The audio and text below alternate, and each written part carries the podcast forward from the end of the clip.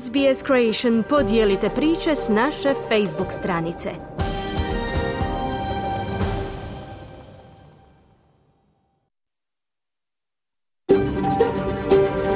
SBS, a world of difference.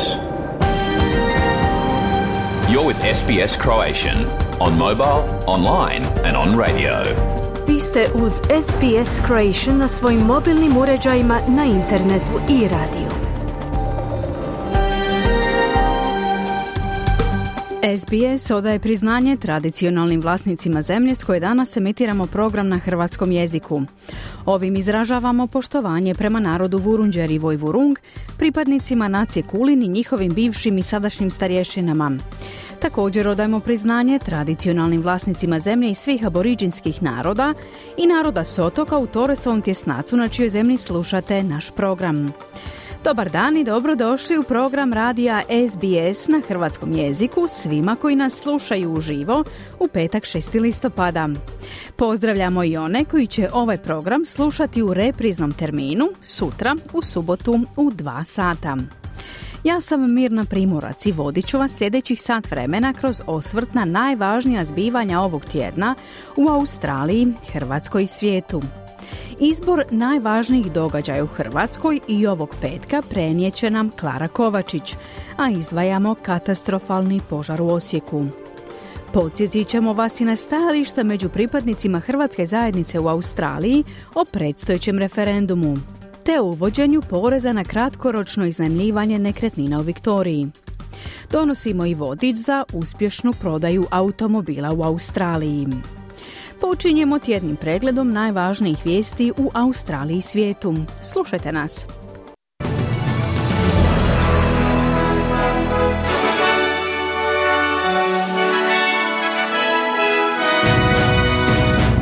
Ovog tjedna u vijestima poslušajte. Savezna banka je zadržala kamatnu stopu na 4,1%. Otvoreni centri za prijevremeno glasanje na referendumu za glas prvih naroda u Australskom parlamentu. Novi podaci ukazuju da su najemnine u Australiji dosegnule rekordno visoke iznose.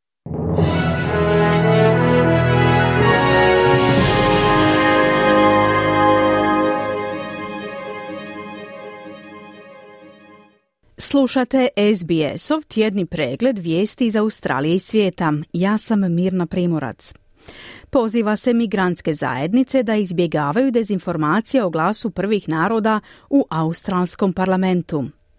Tijekom posljednja tri mjeseca Vijeće etničkih zajednica Viktorije posvetilo se multikulturalnim zajednicama u vezi s referendumom, surađujući sa kampanjom Yes 23 i organizacijom Multikulturalne Australije u informiranju na više jezika useljeničkih zajednica. Eva Hussein došla je u Australiju kao izbjeglica 1986. godine i sada radi kao direktorica u organizaciji Polaron, pružatelja jezičnih usluga koji nudi više jezične materijale o glasu u parlamentu. Ona kaže da ključni dio informiranja migrantskih zajednica uključuje korištenje ovih resursa. We decided early on, so several months ago now, that um, multicultural communities in Australia had very little information Shvatili smo prije nekoliko mjeseci da multikulturalne zajednice u Australiji imaju vrlo malo informacija o glasu, o konceptu referenduma i važnosti glasanja na referendumu, ali i glasanja za, kazala je Hussein. Diljem Australije se nastavlja proces prijevremenog glasanja na referendumu o uspostavi glasa australskih aboriđina u parlamentu s centrima koji su u utorak otvoreni u Novom Južnom Velsu, teritoriju australskog glavnog grada, Queenslandu i Južnoj Australiji. Predstavnici obiju strana, za i protiv, su bili prisutni u centrima za prijevremeno glasanje koji su se otvorili u ponedjeljak na sjevernom teritoriju, Tasmaniji i zapadnoj Australiji. Novo objavljeni podaci ankete Guardian Essential pokazuju da je podrška glasu u parlamentu porasla za 2%, te sada iznosi 43% dok postotak osoba koji se protive glasu u parlamentu iznosi 49%. Također se navodi da je 8% stanovništva još uvijek neodlučno. Humanitarna udruga Wayside Chapel upozorava da nadolazeće vremenske prilike povezane sa El Niñom zajedno s rastućim temperaturama predstavljaju izazov za preživljavanje beskućnika. John Owen, izvršni direktor udruge, ističe da se broj novih beskućnika povećava zbog trenutne situacije na tržištu najma, te da su dodatno ugroženi jer nemaju iskustva kako se nositi sa životom na ulici. On napominje da mnogi beskućnici noću ostaju budni zbog straha od napada, što ih prisiljava da spavaju tijekom dana, što postaje posebno teško za vrijeme toplinskih valova. Svake noći više od 122 tisuće Australaca spava na ulici, ali sada bi se mogli suočiti sa dodatnim rizikom od dehidracije i iscrpljenosti zbog nepovoljnih vremenskih uvjeta. Novi podaci ukazuju da su najamnine u Australiji dosegnule rekordno visoke iznose. Podaci potvrđuju kontinuirani rast najamnina u većini velikih gradova, osim Kambere i Hobarta. Posebno se ističe nagli porast najamnina u Darwinu, praćen sličnim trendom u Brisbaneu. Ekonomistica iz organizacije CoreLogic Kathleen Easy ističe da podstanari teško pronalaze dodatna financijska sredstva za pokrivanje viših cijena najmova. Savezna banka Australije u utorak je odlučila zadržati kamatnu stopu na 4,1%. Ovo je bio prvi sastanak nadzornog odbora Savezne banke pod vodstvom nove guvernerke Michelle Bullock. Ova odluka je bila očekivana s obzirom na trenutno ekonomsko stanje u Australiji. Ovo tjedno zahlađenje diljem Novog Južnog Velsa pružilo je olakšanje vatrogascima dok ekipe procjenjuju razmjere štete nastale u velikom požaru duž južne obale države. Potvrđeno je da su tri kuće izgubljene zbog požara u blizini grada Bermaguija u dolini Bega, no broj bi mogao rasti kako se bude dovršavala revizija sljedećih dana. U međuvremenu poplave i dalje prijete nekim od požarima već opustošenim zajednicama u istočnoj Viktoriji. Riječni sustavi u državi su nabujali nakon obilnih kiša posebice na istoku regiji Gippsland, gdje je stanovnicima u više gradova preporučena evakuacija. Članice Europske unije postigle su dogovor o preispitivanju mjera koje mogu poduzeti u slučaju masovnog, nepredviđenog kretanja migranata prema svojim granicama. Pakt o migraciji i azilu obuhvaća premještanje pojedinaca koji stignu u države na prvoj liniji poput Grčke i Italije, a osim toga traži od zemalja koje odbijaju prihvatiti tražitelje azila poput Mađarske i Poljske da financijski podupiru one zemlje koje to čine. Podpredsjednik Europske komisije pozvao je zemlje Europske unije da donesu zakon o paktu prije izbora u lipnju. If we fail, then we will give fuel to the false claims made by the enemies of democracy, by Russian disinformation, ako ne uspijemo, tada ćemo dati gorivo lažnim tvrdnjama neprijatelja demokracije, ruskim dezinformacijama, da Europa nije sposobna upravljati migracijama. Ali ako uspijemo, pokazat ćemo da se Europa može ujediniti po ovom pitanju, to je tako važno našim građanima, kazao je potpredsjednik Europske komisije. Američki zastupnički dom izglasao je smjenu predsjednika Kevina McCarthyja, što predstavlja povijesni trenutak u zemlji. Ovo je prvi put da je predstavnički dom smijenio predsjedavajućeg nakon što je 4. listopada donesen prijedlog za njegovu smjenu, koju je inicirao ekstremno desni republikanski predstavnik Matt Gaetz, a podržali su ga republikanski kritičari gospodina McCarthyja zajedno s mnogim demokratima koji smatraju da je vrijeme za promjenu na toj poziciji. Zastupnik demokrata Kevin Smith izjavio je da smatra da gospodin McCarthy zasluženo odlazi s ove pozicije. Kevin McCarthy is a MAGA extremist and he has brought chaos to the House. And he's saying keeping him in that position is how we solve that problem? That's an argument that just isn't selling. Kevin McCarthy je ekstremist koji je donio kaos u zastupnički dom. Također tvrdi njegovo zadržavanje na toj poziciji predstavlja način rješavanja tog problema, no takav argument jednostavno ne drži vodu, kazao je Smith. Svjetsko prvenstvo u nogometu 2030. godine trebalo bi se igrati na tri kontinenta. Europi, Africi i Južnoj Americi objavila je FIFA. Zajednička kandidatura Maroka, Portugala i Španjolske bila je jedini kandidat za domaćinstvo turnira. No prve tri utakmice prvenstva igraće se u Južnoj Americi. Urugvaju, Argentini i Paragvaju, povodom obilježavanja stote obljetnice turnira koji je prvi put održan 1930. godine u Urugvaju.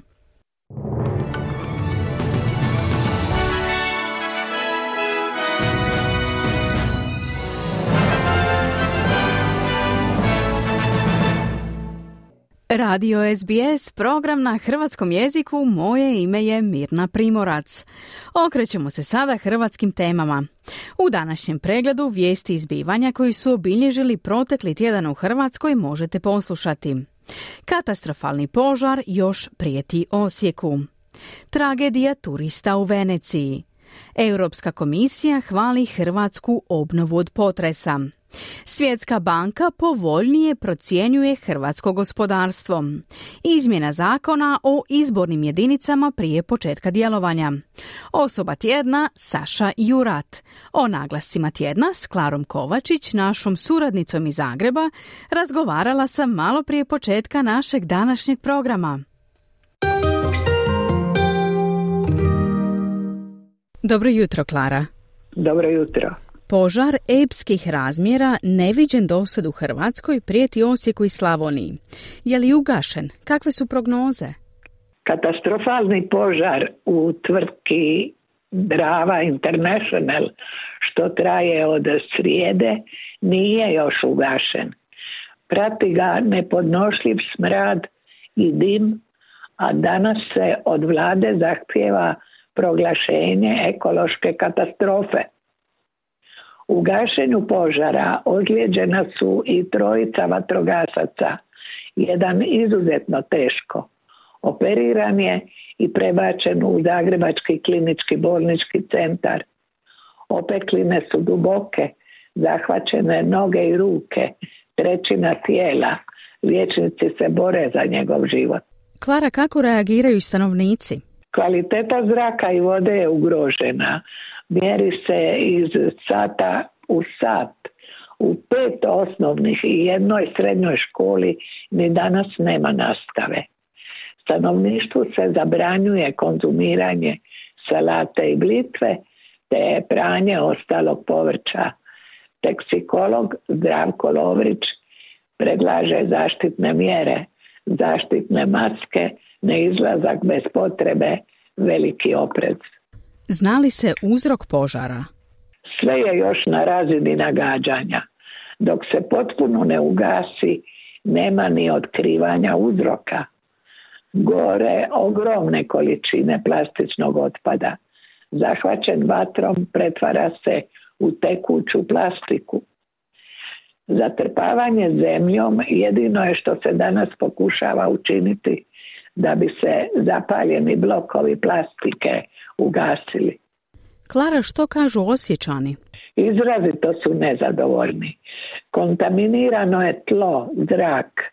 Podsjećaju na manje požare ranijih godina, na odgovornost Osječko-Baranjske županije nadležne za dozvole za rad tvrtke Drava International na prekasne SMS poruke upozorenja.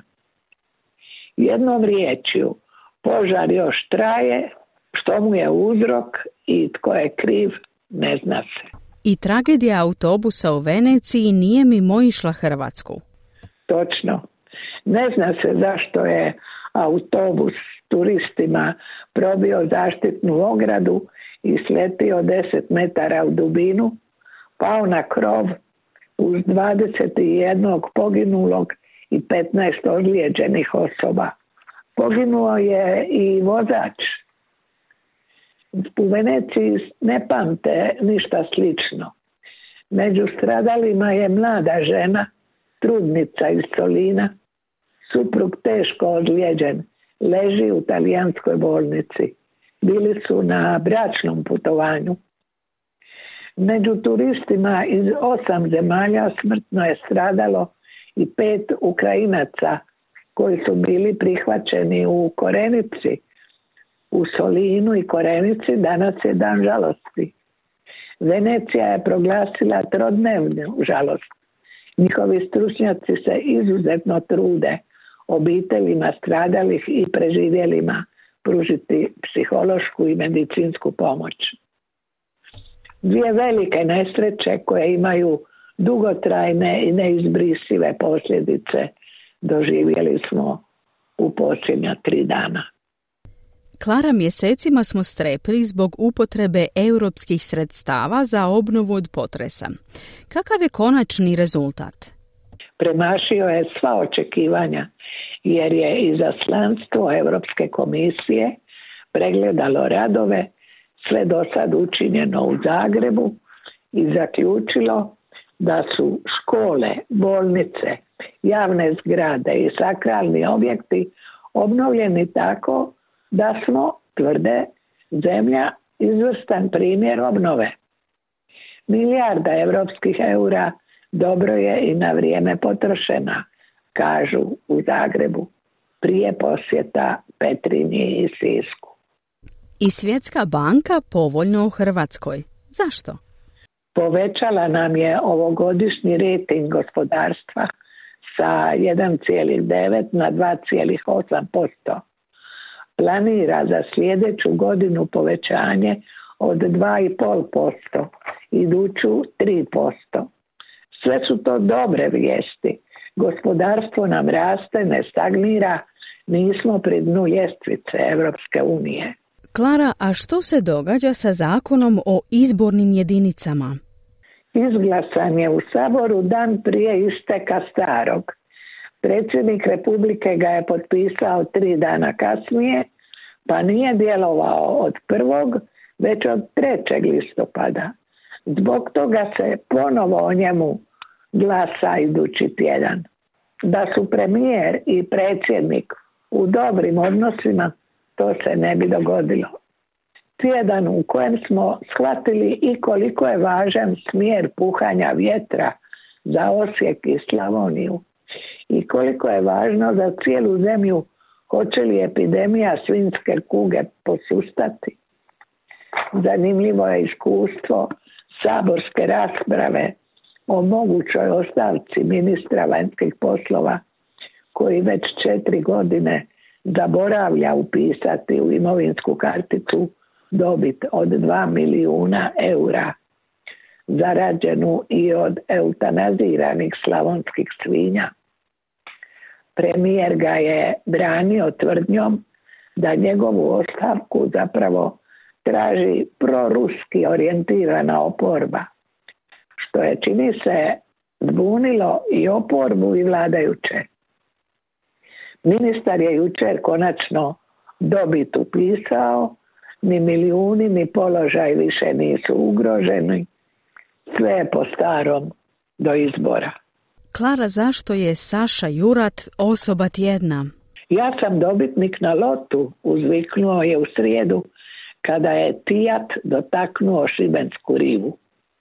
Brod Tijat, što je 68 godina putnike, trebao je u rezalište, završio je životni put, a onda su se njegovi putnici zauzeli za njegov novi život.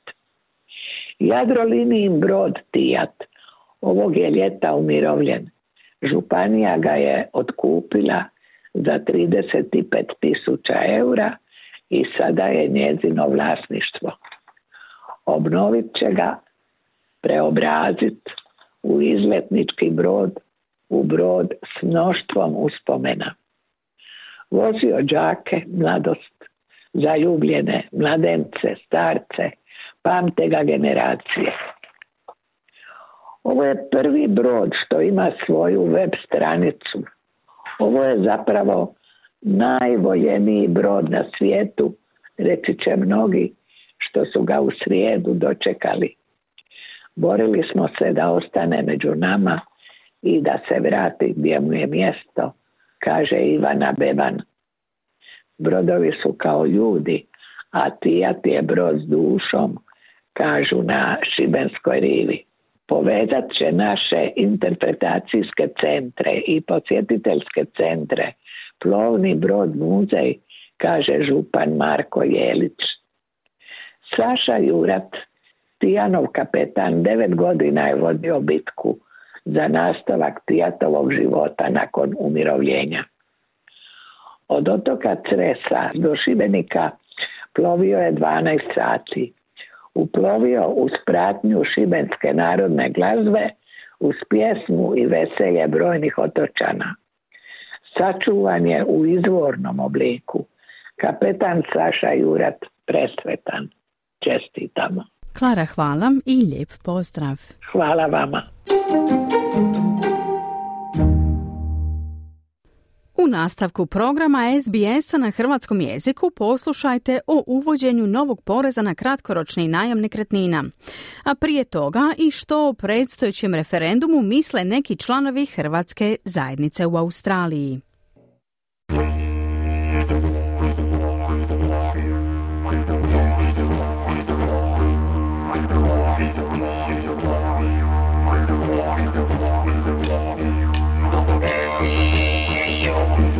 Vi ste uz SBS na hrvatskom jeziku, ja sam Mirna Primorac.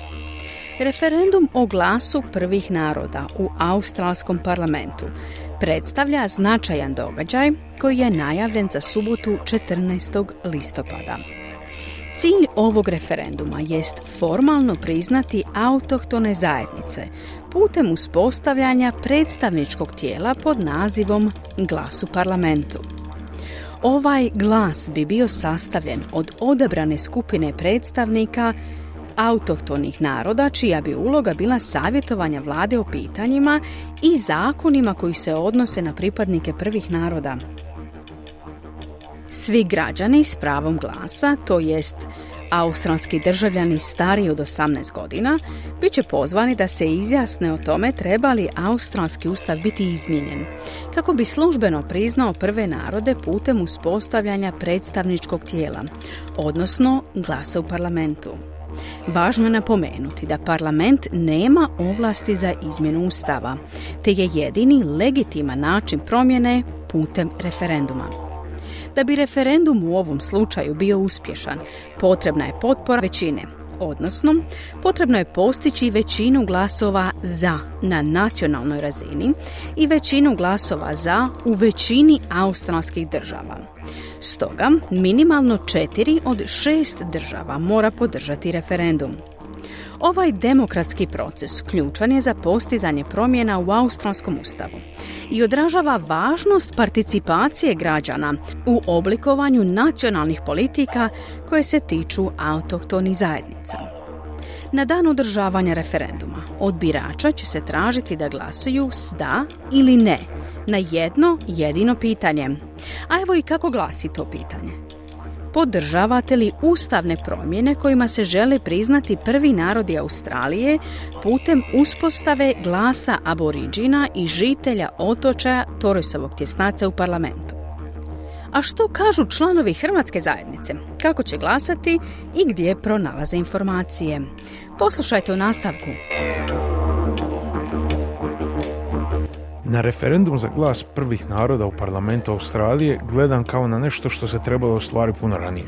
Mi trebamo čuti glasove onih koji su bili tu prije nas. Mislim da će to tijelo pomoći svim Australcima da shvate povijest aboriđina i stanovnika otoka Torresovih tjesnaca. A gdje pronalazite informacije o referendumu? Informacije pronalazi na stranicama Australskog izbornog povjerenstva. Imate li kakav savjet za one koji su još uvijek neodlučni? Savjetao bih svima da se educiraju o tome što ovaj glas znači. Nemojte donositi iskitrene zaključke, pogledajte, istražite i donesite svoju odluku.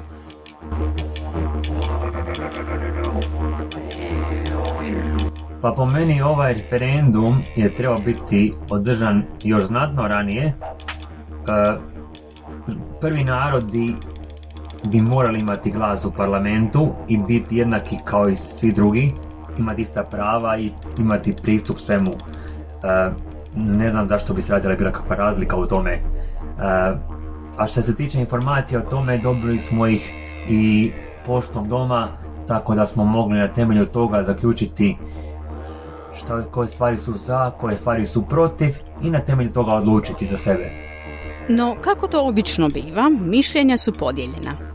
Neki se članovi zajednice pitaju zašto se ne uspostavi savjetodavno tijelo od već postojećih 11 članova parlamenta koji su ujedno i pripadnici zajednica prvih naroda.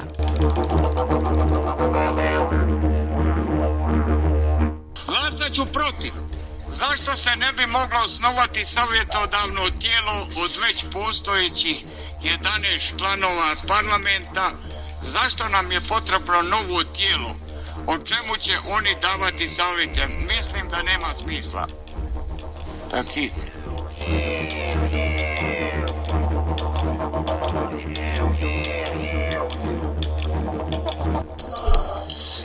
protiv glasa u parlamentu. Smatram da će što vlada planira unijeti podjelu između prvih naroda i ostalih stanovnika Australije i da neće predstavljati sve zajednice prvih naroda i svih krajeva Australije. Mislim da je ovo sve samo politička propaganda, pa samo pogledajte koliko je već puta ovo pokušano i nije uspjelo. Kao što smo čuli, mišljenja članova Hrvatske zajednice su podijeljena. No na svim je Australcima da se informiraju i donesu odluku te iziđu na referendum 14. listopada. Pratite SBS i informirajte se o referendumu o glasu u parlamentu, uključujući perspektivu prvih naroda u programima NITV-a. Posjetite portal SBS Voice Referendum. Tamo možete pronaći članke, videe i podcaste na više od 60 jezika.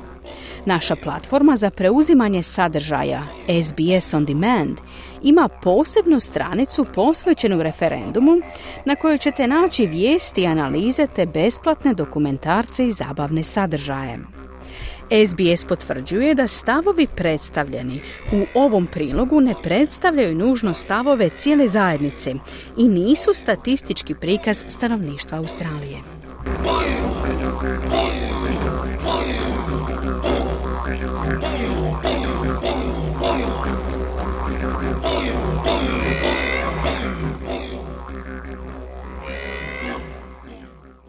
Čuli ste mišljenja nekih članova Hrvatske zajednice u Viktoriji o referendumu o glasu prvih naroda u australskom parlamentu. Vi ste uz SBS na hrvatskom jeziku, ja sam Mirna Primorac. Viktorija je postala prvom saveznom državom u Australiji koja uvodi porez na nekretnine koje se daju u kratkoročni najam, a koje se mogu pronaći na internetskim platformama kao što su Airbnb i Stays.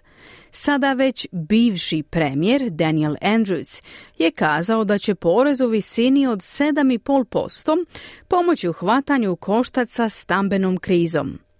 Andrews je također najavio da se država obvezala izgraditi 800 tisuća stambenih objekata tijekom idućih 10 godina. Prilog Sema Dovera i Tajsa Očuzija pripremila je Ana Solomon.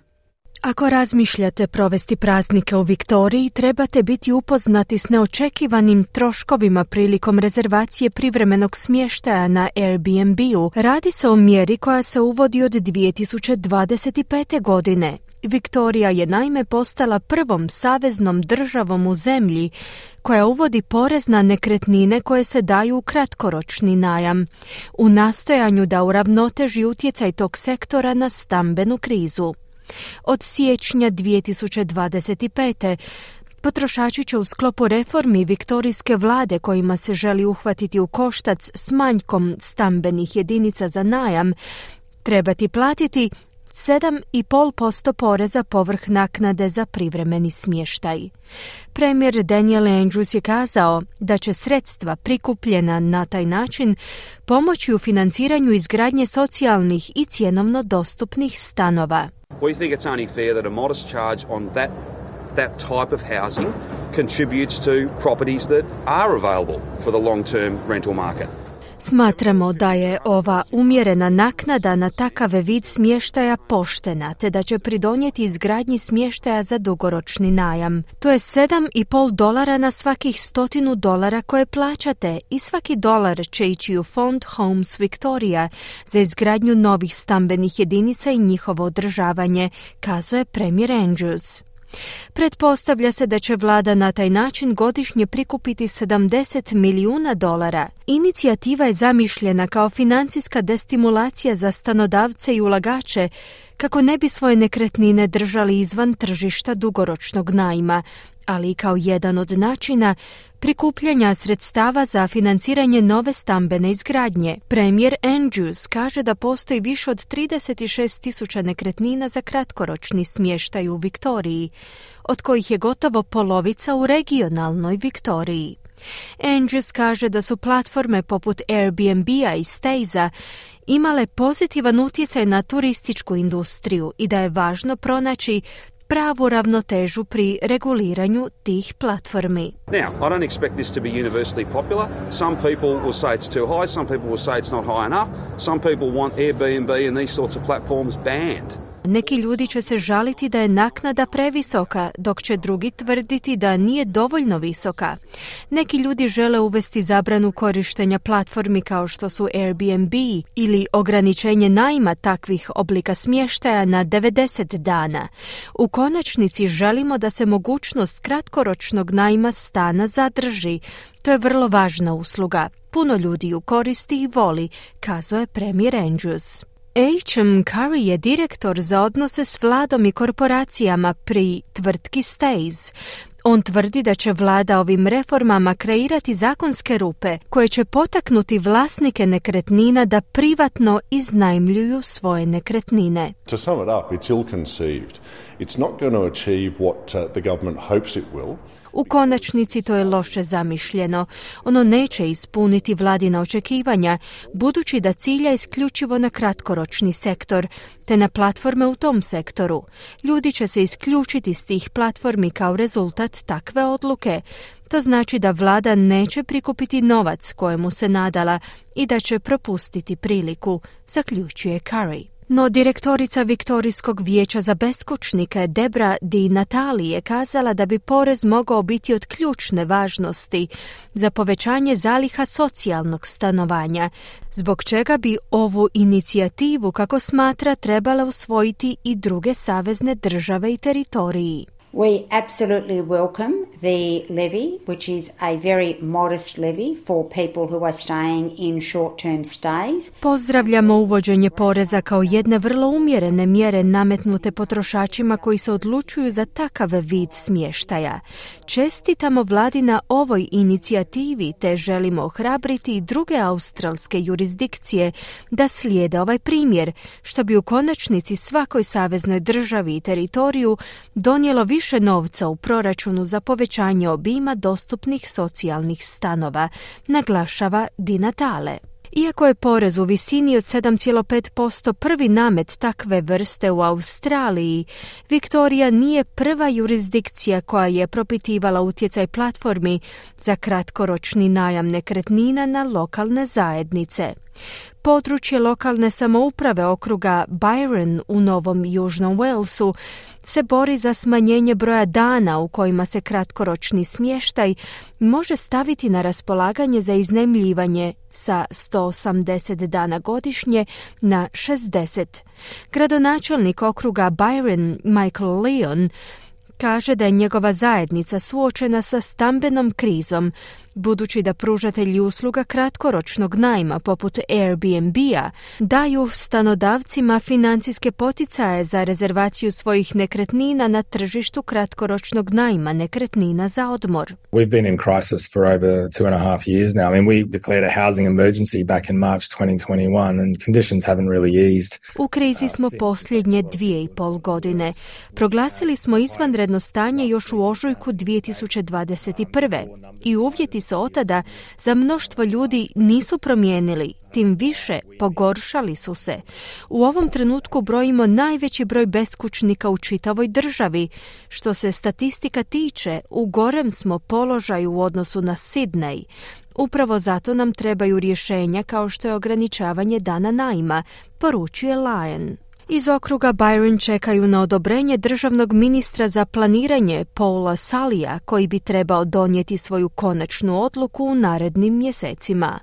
Lyon je kazao da je ohrabren reformama viktorijske vlade, međutim, kako kaže, smatra da se njima neće riješiti ključan problem. It doesn't do anything to stop investors buying up properties that, that are long term and, putting them into short term. So, Reforme ne spričavaju ulagače od kupnje nekretnina s ciljem njihovog plasiranja na tržište kratkoročnog najma.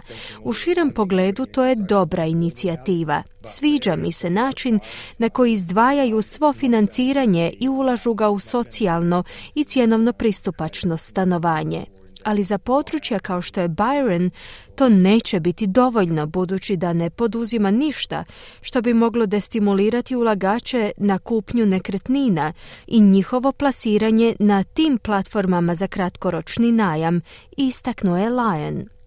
Premijer Daniel Andrews je također najavio da viktorijska vlada namjerava izgraditi 800 tisuća novih stambenih jedinica u idućih 10 godina s konačnim ciljem od 2 milijuna i 200 tisuća novoizgrađenih objekata do 2051. godine. Prema posljednjim analizama, viktorijska populacija će doseći 10,3 milijuna stanovnika do 2051. a što je povećanje od 3,5 milijuna žitelja. Dinatale iz Vijeća za beskućnike je kazala da je važno usmjeriti napore u povećanje broja socijalnih i cjenovno dostupnih nekretnina, no kako tvrdi, pored toga, valja osigurati veća ulaganja u sustave podrške, kako bi se osiguralo da se ljudi zadržavaju u tim stambenim prostorima, kako se više ne bi nalazili u nepovoljnom položaju. Housing is one part of the picture and the other part is we need people who are experiencing vulnerability to be supported in those homes. Izgradnja stanova je samo dio rješenja, drugi dio se krije u činjenici da tim ljudima koji se nalaze u nepovoljnom položaju trebamo osigurati trajnu podršku, bilo da se radi o roditeljskoj podršci, zadržavanju djece u obrazovnom sustavu ili pomaganju ljudima da se ponovno uključe na tržište rada, na posljedku je kazala Dina Tale. Čuli ste Anu Solomon s prilogom Sema Dovera i Tajsa Očuzija. Slijedi kratki glazbeni predah nakon kojega možete čuti naš ovotjedni vodič za useljenike u Australiji o prodaji osobnih automobila. Slušajte nas!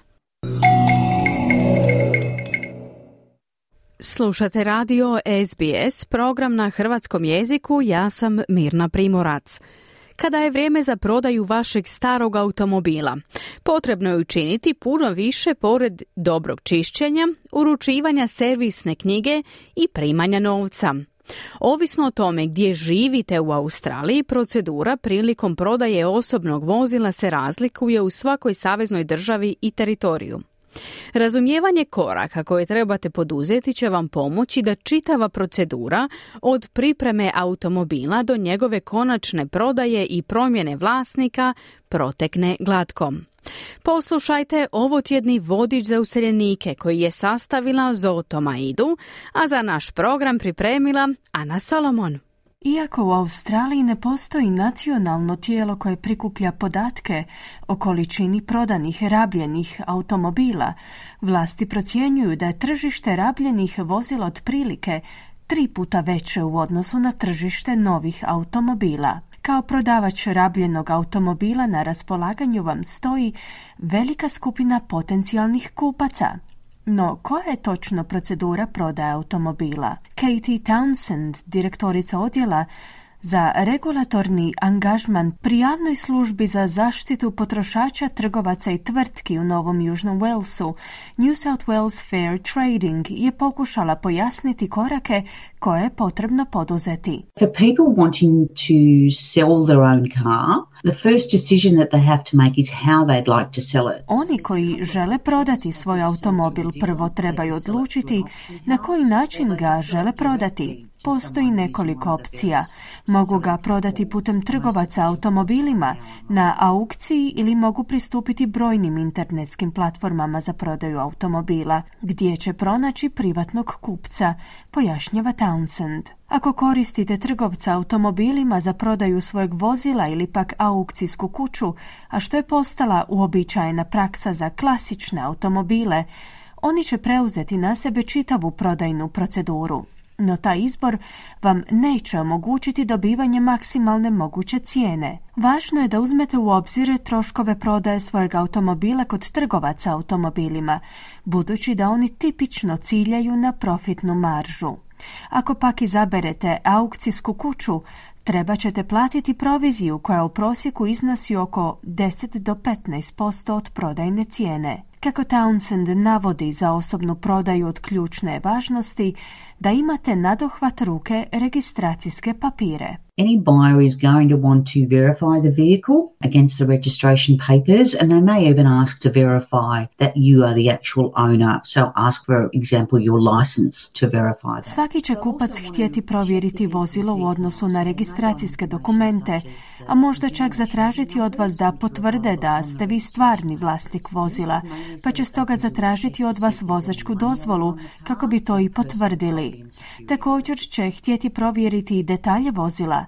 Dakle, možda žele informacije kao što je broj šasije koji je dostupan na registracijskim dokumentima.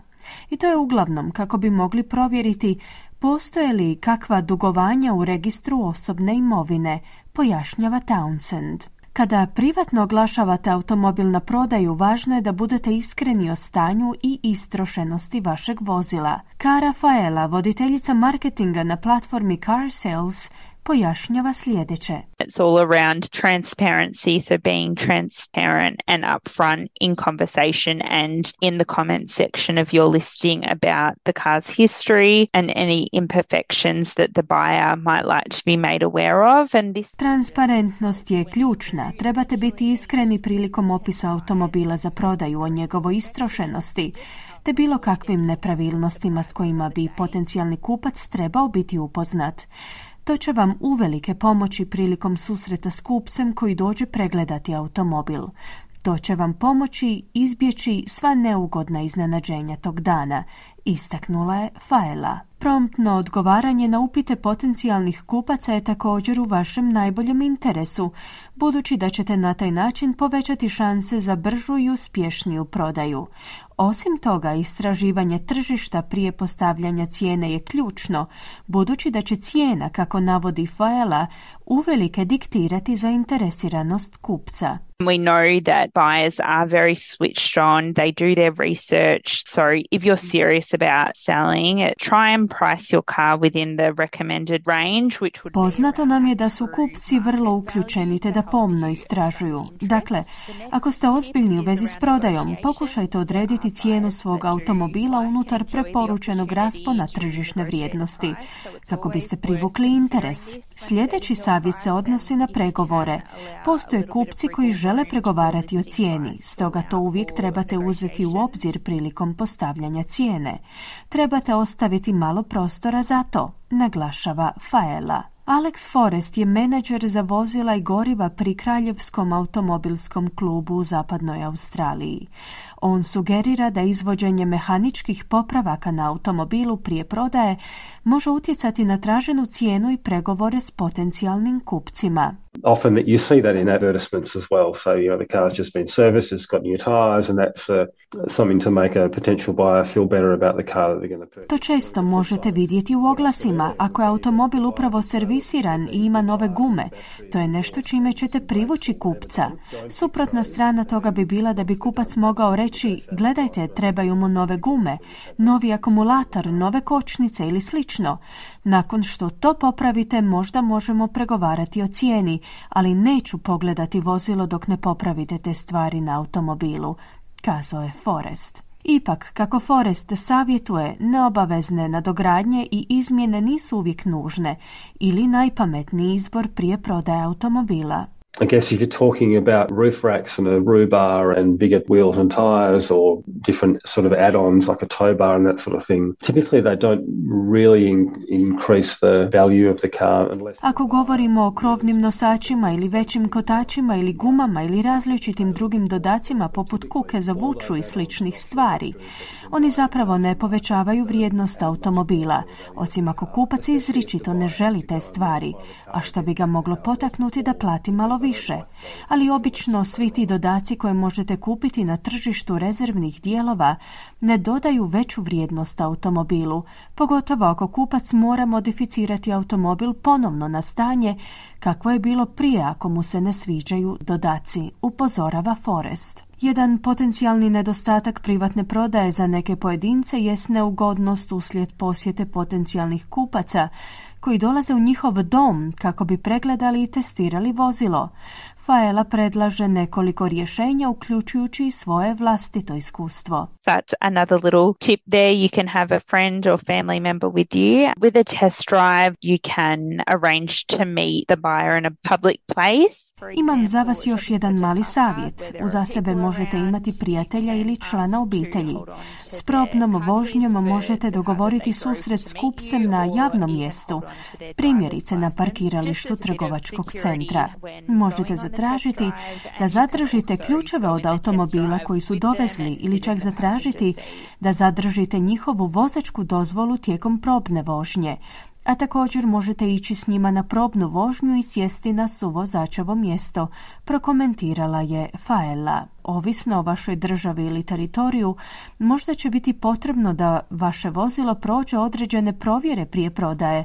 Evo što kaže Forest. In Victoria, whenever a vehicle is bought and sold, it needs to come with a recent roadworthy certificate, and that's not required in Western Australia. So U Viktoriji prilikom kupoprodaje morate imati noviju potvrdu o ispravnosti vozila. Ona pak nije potrebna u zapadnoj Australiji. Dakle, postoje značajne razlike u provjerama vozila koje su propisane zakonom u različitim državama i teritorijima. Osim toga imate provjere mehaničkog stanja vozila koje nisu obavezne, ali se toplo preporučuju ljudima koji žele kupiti rabljeni automobil, naglašava Forest. Nakon što ste prodali svoj automobil morate obaviti tri bitna zadatka kontaktirati svoje osiguranje i pružatelji usluga pomoći na cesti, provjeriti je li vaš račun za naplatu cestarine prenesen na novog vlasnika i obavijestiti registar motornih vozila u vašoj državi ili teritoriju. Važno je napomenuti da se papirologija i zahtjevi za promjenu vlasništva nad vozilom razlikuju od države do države.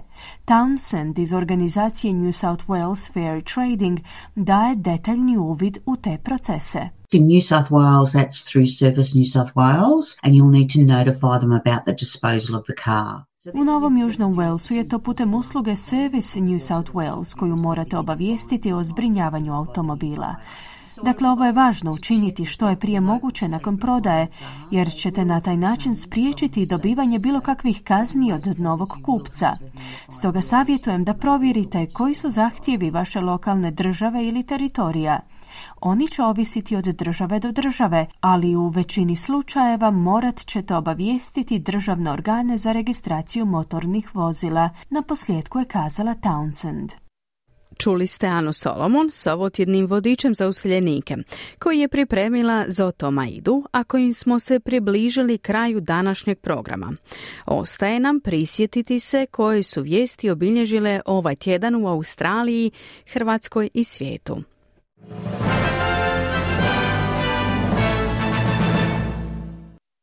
Savezna banka Australije zadržala je kamatnu stopu na 4,1%.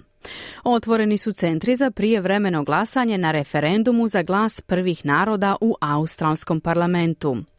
Novi podaci ukazuju da su najamnine u Australiji dosegnule rekordno visoke iznose. Europska komisija hvali Hrvatsku obnovu od potresa. Svjetska banka povoljnije procjenjuje hrvatsko gospodarstvo. Bye.